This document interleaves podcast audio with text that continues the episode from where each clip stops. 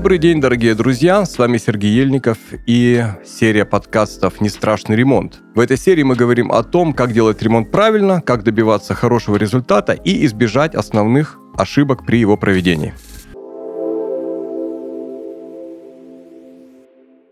У нас в гостях дизайнер интерьера Ольга Кузнецова, основатель собственной дизайн-студии ID Studio, человек, имеющий более чем 15-летний опыт работы в практических дизайн-проектах и которая совершенно точно знает, что и как нужно делать для того, чтобы ремонт был не страшным, а приятным занятием. Оля, рад тебя видеть. Привет. Сегодня мы будем говорить об очень интересной теме, о такой теме, которая для большинства наших слушателей, собственно говоря, и является чуть ли не единственным функционалом дизайнера. Да? То есть о том, как обустроить свою квартиру и сделать ее уютной. То есть о мебели, о пространстве, об удобстве использования и так далее, и так далее. А я уже понял, что для того, чтобы меблировка была грамотной, ее нужно Продумывать когда? На начальном этапе, когда мы делаем планировочное решение. То есть, когда квартиры еще нет, а мебель... А мебель уже есть, да.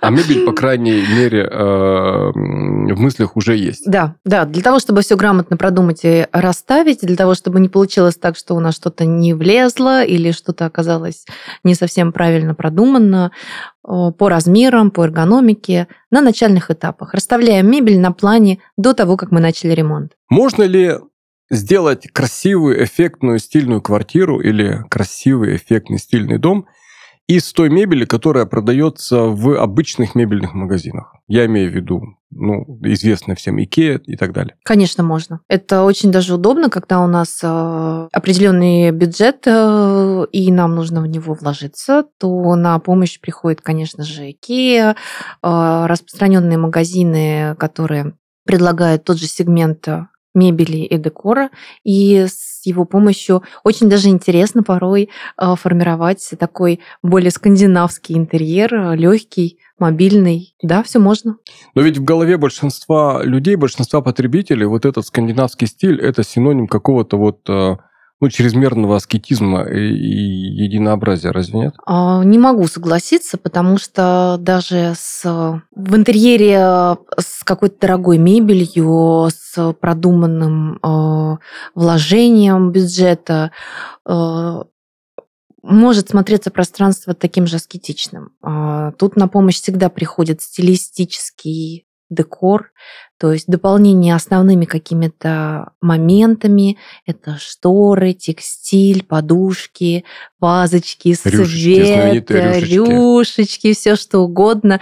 У нас вообще есть отдельное направление именно стилист декоратор. То есть можно пригласить дизайнера по интерьеру как стилиста для того, чтобы просто вдохнуть жизнь в какой-то достаточно, ну, вроде бы правильный, красивый и стильный интерьер, но в нем может не быть воздуха, пространства, не будет хватать какой-то вот э, художественной фишечки, и он может не смотреться достойно. И это все можно буквально пару э, каких-то ловких, изящных, э, профессиональных э, приемов, и интерьер будет просто светиться абсолютно новыми красками. А что это за приемы или что это за фишечки такие? Можно пару практических примеров, когда бесцветный интерьер, ну, условно бесцветный интерьер, ну, скажем так, интерьер, который ближе к стандартному, расцветал или играл какими-то необычными тонами после использования вот этих фишечек или деталей.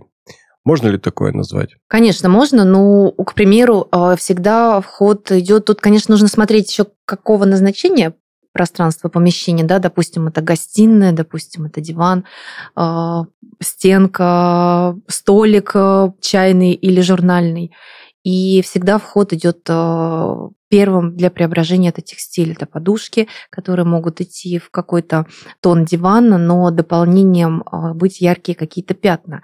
Есть а, в художественном приеме а, правила двух-трех пятен, которые должны поддерживать друг друга. Допустим, мы бросаем на серый диван ну, оранжевую подушку, да, и этот оранжевый нужно еще где-то поддержать. Мы можем поставить э, рядом или повесить на стену картину, какое-то произведение искусства, там, живопись или графику, в которой тоже присутствует небольшое внедрение этого оранжевого цвета. Рядышком мы можем а, на тот же самый столик а, в вазочку поставить а, стабилизированные цветы оранжевые, легкие, либо же мы можем бросить какой-то плед, либо поставить небольшой пуфик под этот журнальный столик, тоже какой-то оранжевый. Какие-то небольшие вот эти вот стилизованные фишечки, элементы декора, статуэтки, картины, также это может быть еще и освещение. То есть э, с помощью торшера, одного только торшера, можно добавить э, уют и оригинальное звучание уже приевшегося интерьера. Вот, кстати, по поводу освещения, а, у нас есть отдельный выпуск по этому поводу, но он скорее, скорее посвящен технической стороне там, организации электроснабжения в квартире. По поводу освещения, я помню, когда я меблировал свою квартиру, я, естественно, достаточно часто хаживал в Икею. Вот, и меня всегда удивляло а, то, что дизайнерам Икеи удается добиться очень интересных акцентов а, за счет одного только освещения. За счет правильной установки, правильного размера, тональности, модальности звучания, цветовых пятен, да, зон а, освещения в комнате, вообще в любом, в любом помещении. Вот. И, слушай, а, кстати, я слышал такую вещь, что вот у нас, если мы говорим об освещении, просто эта тема относится тоже к оформлению помещения, вот, а мы сейчас говорим о тех приятных вещах, которые ждут хозяина квартиры, о которых надо думать еще до того, как ремонт начался, но которые вот ждут своего практического воплощения после того, как все эти стяжки, штукатурки, обои и прочее остальное уже закончены, да, по поводу света. Я слышал, что якобы, якобы, вот э, модель освещения, когда у тебя есть один мощный потолочный светильник, который всю комнату освещает, это якобы какая-то вот чисто отечественная фишка, что если ты придешь, например, в дома м, европейцы или американцы, то там вот этих вот крупных потолочных э, светильников, которые освещают всю комнату сразу, их якобы нет, а там подсвечены только функциональные зоны. Вот насколько это заблуждение? Ты не знаешь, случайно не приходилось тебе с этим сталкиваться? Ну, есть такой момент. Одного источника освещения, особенно в большом помещении, недостаточно. Во-первых, у источника освещения есть э, наверняка ты знаешь, да, есть холодное освещение, нейтральное и теплое. И каждый из них э, служит для того, чтобы как-то воздействовать на ту или иную зону, воздействовать на нашу психику, в конце концов. Э, если нужно расслабиться, то это более теплое освещение. Да, это спальня, это комната отдыха. Если нам нужно бодрствовать, работать, нам нужно нейтральное освещение. Холодное освещение применяется в тех или иных направлениях. И это тоже очень важно. И несколько источников освещения на одном пространстве – это тоже очень важно. А, опять же, в зависимости от того, что мы хотим делать, как мы живем, и а, при разных источниках освещения один и тот же интерьер будет а, смотреться абсолютно по-разному. Вот это, кстати, да, это я обратил на это внимание. А, обратил на это внимание только в Икее. Меня, помню, удивило, когда в один из дачных сезонов я вечером прогуливался по нашему дачному поселку, и я обратил внимание, насколько по-разному выглядят фасады домов с подсветкой и без подсветки. Более того, насколько по-разному выглядят а, даже деревья, да, высаженные вокруг дома, с подсветкой и без подсветки. Казалось бы, ну, я никогда не думал, что одна единственная лампочка, один единственный софит, один единственный так называемый бочонок, одна из самых распространенных э, форм наружной подсветки, поставленная под деревом, просто подсвечивая крону э, снизу, настолько может менять его звучание. То есть свет это действительно очень серьезный, очень мощный, хороший инструмент дизайна. И это, кстати, учитывают многие планировщики, архитекторы квартиры домов тогда, когда они оконные проемы проектируют. Потому что если окно запроектировать э, в правильном месте, да, если его запроектировать правильного размера, правильного расположения, с правильным, опять-таки, декором, это а, позитивно скажется не только на естественном освещении, на характере естественного освещения этого помещения, но и на том, как это, как это будет восприниматься уже после того, как довольный хозяин туда заедет и будет там жить. Но если вернуться к мебели, да, потому что о свете мы еще, мы еще будем говорить, если вернуться к мебели, есть ли какие-то мебельные решения, которые а, позволяют а, экономить пространство. Есть, конечно, такие, вот такие хитрости, есть хитрости, есть хитрости, уловки приемы. Очень излюбленный в последнее время прием, когда у нас откидывается кровать, а потом прячется. Это очень удобно для небольших э, однокомнатных квартир. Или когда кровать откидывается, прячется и превращается в диван более функциональный. Это напоминает мне «Незнайку на Луне». Там у них был такой да, эпизод, да, да. когда они попали в гостиницу экономическая, там не было кровати.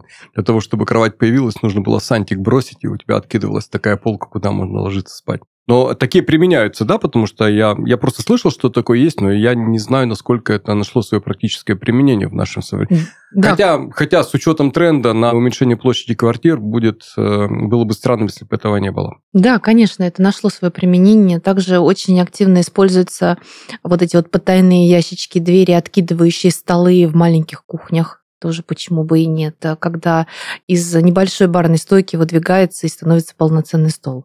Mm. Тоже такой излюбленный пример и прием. А потайные двери, куда прячется огромное количество системы хранения, а когда вроде бы и не знаешь, это просто стенка. Тоже потайные двери, все завуалировано полностью под отделку. Я не знаю, потайная эта дверь или нет, но просто то, что ты сейчас рассказал, у меня вызвало в памяти одно воспоминание, когда на заре своей профессиональной карьеры я был у одного, в гостях у одного из своих клиентов в одном из городов на побережье Черного моря. Вот, а клиент, надо сказать, был такой достаточно состоятельный. Вот, и он пригласил меня и моего коллегу к себе в гости. Мы пришли к нему домой, и к нашему великому удивлению мы ожидали увидеть там, ну, если не дворец, то что-то похожее на дворец. На самом деле это была самая обыкновенная вот такая вот двухкомнатная хрущевка. Вот, и он показывал нам, как она устроена, обращая внимание на вот скромность, аскетичность обстановки, словно вот наслаждаясь вот тем вот диссонансом, который, тем удивлением, которое он нас вызвал, потому что, ну, это удивление трудно было вскрыть, потому что мы рассчитывали увидеть какой-то ах, а никакого аха не было. А потом он так вот, окинув нас своим взглядом, подвел нас э, к стенке, к одной из дверей, которая выглядела как дверь в кладовку.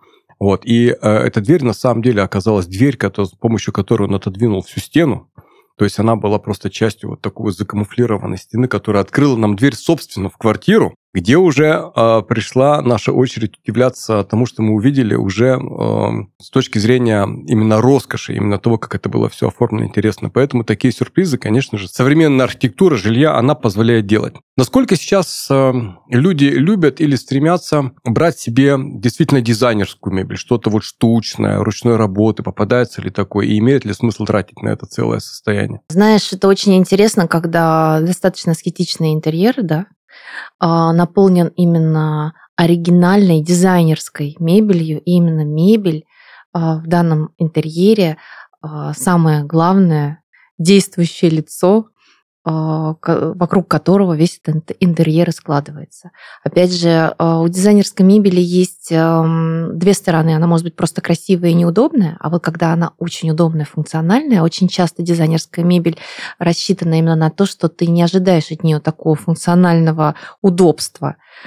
И последнее время сталкиваешься с тем, что люди хотят оригинальности, Потому что, насмотревшись картинок, а, не хочется повторять все то же самое, что везде. То есть есть определенные шаблоны, которые повторяются а, из помещения в помещение, и мы достаточно насмотрелись всего этого, и хочется, конечно же, особенно если ты обращаешься к дизайнеру интерьера, а, внести какую-то изюминку, отражение себя в пространство и сделать действительно то, чем можно удивить гостей, когда они к тебе пришли в гости. Ну да, вот старая мебель особенно, я, кстати, до сих пор не знаю, что такое винтаж, я делаю вид, что я понимаю, когда я слышу это слово.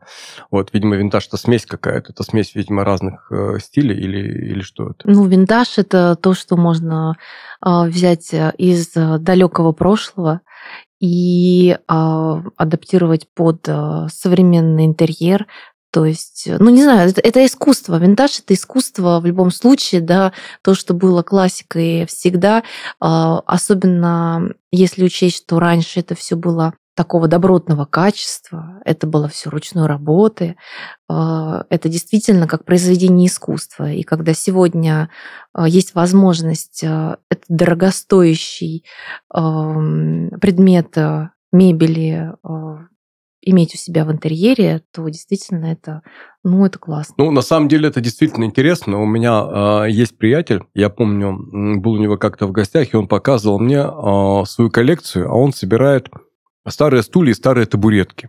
Вот буквально старые стулья, старые табуретки из э, русских деревень, в основном из западной части, там, где индивидуальное домостроение и индивидуальная мебель были более или менее развиты. И, конечно, стоит только удивляться тому, когда ты видишь, как самая банальная табуретка, просто приведенная в божеский вид, насколько она действительно может украшать интерьер. Ну, потому что э, эти вещи штучные, да, а видно, что они не с конвейера, видно, что в них потрудилась рука мастера, даже если у этой вещи абсолютно утилитарное назначение. Поэтому, конечно, вот эти вот старые предметы, они интерьер достаточно оживляют. Они добавляют индивидуальности, да, так как бы сказать. Они ну, индивидуальные, да. они добавляют этой индивидуальности интерьера, то, что хочет видеть как раз-таки сегодня клиент. Но, кстати, если вернуться опять к ситуации заказчика, который уже сделал одну ошибку, он не подумал о том в самом начале, какая у него будет мебель, он только там рассчитал площадь и прикинул себе какое-то вот общее вот стилистическое звучание своей квартиры, и потом он начинает свою квартиру меблировать. Он думает, ну вот, я сделал свои квадратные метры вожделенные, теперь у меня есть квадратные метры, куда можно поставить мебель, теперь я начинаю меблировать. Что-то родственники подарили, да, вот из старого, вот, а что-то я могу покупать себе сам. Вот когда человек начинает меблировку, после первой ошибки, которую он уже совершил, не сделав дизайн-проект, можешь ли ты назвать какие-то вот классические ошибки стихийного меблирования, которые совершают люди, когда они начинают обставлять свои квартиры или дома? Самая главная ошибка – это несоответствие меблировки и выведенной электрики. это самое главное. Это розетки, это освещение, это же все взаимосвязано сама мебель, то, как мы ее расставим, а, те приемы, которые у нас а, есть в интерьере. То есть недостаточно просто покрасить или поклеить а, комнату для того, чтобы это был действительно интерьер. Это ну, не совсем то. Все должно быть в комплексе. Все должно быть взаимосвязано. Все должно э, служить э, друг другу так, чтобы подчеркивать достоинство одного или другого. Да? Мебель помогает подчеркивать достоинство стен, а освещение помогает подчеркивать достоинство мебели. Ну и с этой точки зрения, наверное, не бывает каких-то безвкусных решений, безвкусных самих по себе. Потому что даже самая, казалось бы, аляпистая мебель там, с золотистыми разводами, она может быть вполне себе органична, если она вписывается в то звучание, а, в котором сделано само помещение в целом. Наверное. Ну, я просто не знаю. Вот я просто видел несколько интерьеров, где была такая мебель, которую я бы вот никогда бы себе, например, домой не поставил.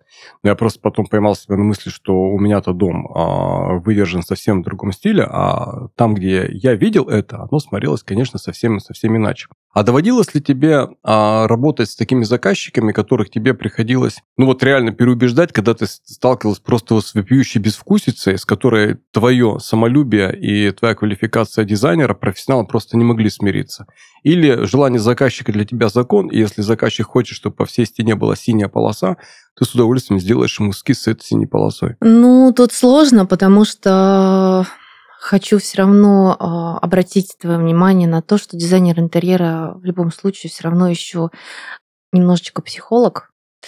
А, это, во-первых. А во-вторых, а, наша ответственность и заключается в том, чтобы взять пожелания заказчика, предусмотреть все его необходимые потребности и э, с помощью своего профессионализма, с точки зрения там, вкуса, э, помочь ему направиться в нужное русло. Да? То есть какой-то с точки зрения э, дизайнер интерьера выступает учителем, э, воспитателем, то есть воспитать вкус, показать, донести, то есть взять вот этот вот материал, который заказчик ему дает, и э, придать ему нужную, правильную форму, и отдать уже вот в этом красивом виде. В этой красивой упаковке. В этой для красивой того, чтобы, упаковке, Для того, да. чтобы человек получил удовольствие. Да. Наверное, это не просто, да, потому что просто расставлять мебель – это одно, а вот переубеждать человека в его стилистических предпочтениях – это, конечно, совсем другая история. Вопрос, на который тебе сложно будет ответить, ну, вот, потому что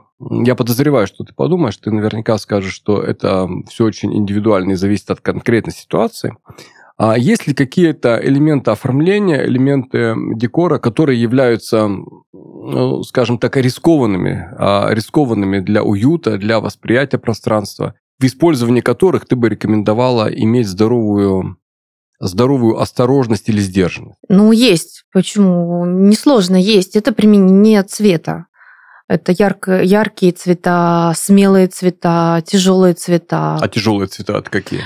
Ну, тяжелые цвета это сильно акцентированные, ну, к примеру, насыщенный э, фиолетовый, который достаточно тяжело может смотреться в том или ином пространстве, он может надоесть, он может э, стать тяжелым. Ну, это как пример, да, конечно же, да, нужно рассматривать все индивидуально, но в целом применение ярких цветов э, не всегда и всем подходит. Да, недавно с этим тоже как раз столкнулся, когда я же почему, почему для меня тема тоже значима, потому что я сейчас тоже в квартире делаю ремонт, то есть я, можно сказать, сейчас подопытный кролик, который задает те вопросы, которые задают э, люди, оказавшиеся в ситуации ситуации то же самое, что и я. И вот выбирая обои, да, я тоже обратил внимание, консультировался с человеком, который мне рекомендовал другое цветовое решение, которое в конце концов оказалось выигрышным. Еще вопрос. Можно ли с твоей точки зрения добиться а, уюта и хорошего стилистического звучания, если использовать преимущественно ненатуральные материалы? Ну, что я имею в виду? Есть люди, которые говорят, что если делать э, не деревянный пол, не паркет, если использовать ламинат, то это изначально будет искусственность, ненатуральность и так далее. Если использовать не мебель ручной работы, это тоже будет ощущение конвейера и прочее, прочее. То есть можно ли, используя не только э, конвейерную мебель от IKEA, но и современные отделочные материалы, то есть пластиковые плинтуса, ламинат для пола, межкомнатные двери да, из МДФ и прочее, прочее, добиться того, чтобы все-таки, несмотря на ограниченный бюджет и использование преимущественно таких вот э, современных материалов, э, ну, име, современных здесь имеется в виду, где использование натуральных компонентов ограничено, и это видно, все-таки получить более или менее приемлемый результат? Конечно, можно, потому что бюджеты разные, и в данной категории бюджета это все возможно при грамотном использовании, да. Тут э, теряет человек исключительно в качестве материала да, в тактильности, э, в удобстве именно от э, использования. А визуально можно достигнуть тоже очень даже приятных результатов. А может быть, все-таки есть какие-то материалы или технологии, которые ты бы, ну, не то чтобы категорически не рекомендовала а использовать, да, но при использовании которых ты бы рекомендовала соблюдать некую осторожность именно с точки зрения их технологичности, удобства, ремонтопригодности и так далее. Или, в принципе, все, что есть в строительных магазинах и на строительных рынках, в умелых руках может быть применено, и здесь опасаться не надо, и самое главное, найти хорошего человека, который с этим справится. Или все-таки есть какие-то материалы, которые для тебя зона риска. Ну вот я могу тебе сказать, например, для меня, для меня, да, проблемным является использование натяжных потолков э, в жилых помещениях. Почему? Потому что, несмотря на то, что внешне, внешне это вроде как выглядит нормально, но если у вас э, ветреная погода, да, то натяжной потолок, он будет издавать такие специфические звуки, которые невольно будут порождать у вас страх, что скоро вся эта конструкция обрушится, и лампочки оттуда вывалятся, и ничего не останется. Есть ли какие-то вот такие вот вещи, где бы ты рекомендовала особую, скажем так, осторожность и где действовать надо особо с оглядкой? Я рекомендовала бы особую осторожность э, только в экономии. Э, недорогие, экономичные материалы, даже в том же самом натяжном потолке, са, сами э, материалы должны быть качественными. И это очень важно. Нельзя экономить, а именно как, как какое-то отдельное направление или какой-то материал выделить, э, я бы, ну, как бы я не стала бы выделять, да. Не надо экономить. Любой материал должен быть качественным. Тогда он прослужит долго, и не будет каких-то проблем и ошибок. Ну, я бы, может быть, тебя дополнил. Не знаю, поправь меня, если моя точка зрения кажется тебе неподходящей, неуместной. Не надо экономить неразумно, я бы так сказал. Неразумно, да. Потому что даже если выбрать прям какие-то вот... Давай так, выбрав натуральные материалы, да, инженерную доску или паркетную доску, а, выбрать а, натуральный камень. Но если все это взять некачественное, это провал. Ну да, то есть э, сам факт то, что материал у тебя относится у тебя к определенной группе материалов, да. да? Это не значит, что это... Это не означает, что да. это будет да, хорошо. Да, да, да, именно. Ну вот, э, поскольку ты знаешь, я связан с оконной темой, в случае окон это особенно часто проявляется, люди, э, очень многие люди, они делят э, материалы, из которых окна делаются, на натуральные и ненатуральные. Вот, и к ненатуральным они относят э, поливинилхлорид, да, под ПВХ совершенно не думая о том, что э, есть пластиковые окна, есть пластиковые окна. Есть пластиковые окна, которые сделаны действительно а, соблюдение всех технологических режимов, которые попали в руки хорошей оконной компании, которые сделали из них правильную конструкцию, правильно ее установили и смонтировали. Вот. А есть пластик, который попал в руки непонятно кого и вылезло из него непонятно что. То же самое касается оконной конструкции из других материалов. Это алюминий холодный или теплый, ну, в наших условиях холодный не применяется, да, или это деревянные, деревянная конструкция, то же самое. То есть сам факт того, что у нас присутствует какой-то материал, будь хоть трижды, хоть 200 раз натуральный, гипернатуральный, выращенный в стерильных условиях, без э, добавления какого-либо там, какой-либо единицы чего-то химического или то, что представляет человеку вредным или опасным, но если он попадает в дурные руки, тогда ничего хорошего из этого, из этого не получается. Я понял. В конечном итоге мы получается, имеем следующее, что основы уюта квартиры, они закладываются не тогда, когда она уже сдана и когда ремонт там сделан, а тогда, когда ремонт еще не начат. Да, совершенно верно. Предпосылки уюта, его базисные основания, они закладываются еще на стадии, на стадии дизайн-проекта. Совершенно верно. После того, как у нас э, квартира готова, и после того, как мы начинаем наполнять ее э, мебелью, да, мы можем использовать, в принципе, решения из самых разных материалов. Самое главное делать это умеренно, сознанием дела, не поддаваясь режиму экономить э, бездумно и много. Хотя соблазн такой, конечно, есть, потому что тогда, когда ремонт закончен, хоть и говорят, что нельзя закончить ремонт, а можно его только остановить. Вот, когда ремонт закончен, то у тебя уже денег остается не так много, и ты думаешь, ну вот сейчас на мебели мне придется сэкономить и так далее. Вот. И если тогда соблюдать разумные правила определенной дизайнерской гигиены и прислушиваться к мнению профессионала, тогда ремонт является не страшным событием не только на стадии своего начала и не только на стадии своей реализации, но и после того, как он закончен. Потому что если ремонт был плохой, если он был неправильный, тогда это становится действительно непростым испытанием для человека.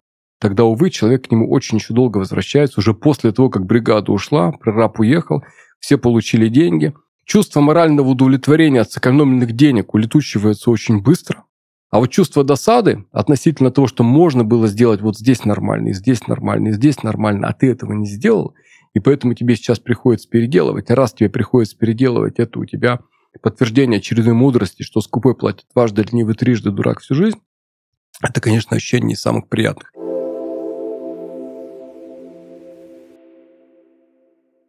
Хочется поблагодарить тебя за твое знание, которым ты поделилась, за тот опыт, а, которым ты с нами поделилась. И хочется верить, хочется надеяться, что те люди, которые нас услышали, они, а, будучи в роли тех, кто делает ремонт, будут относиться к своему проекту с любовью, разумно, бережно, опираясь на мнение, на знания и на опыт профессионалов в своей деятельности. И тогда ремонт действительно будет не страшным, а очень приятным занятием. С вами был подкаст о нестрашном ремонте. Сергей Ельников и Ольга Кузнецова. Мы продолжим эту тему. Слушайте нас на всех подкаст-платформах, задавайте вопросы. Мы всегда рады быть с вами на связи. Пока-пока.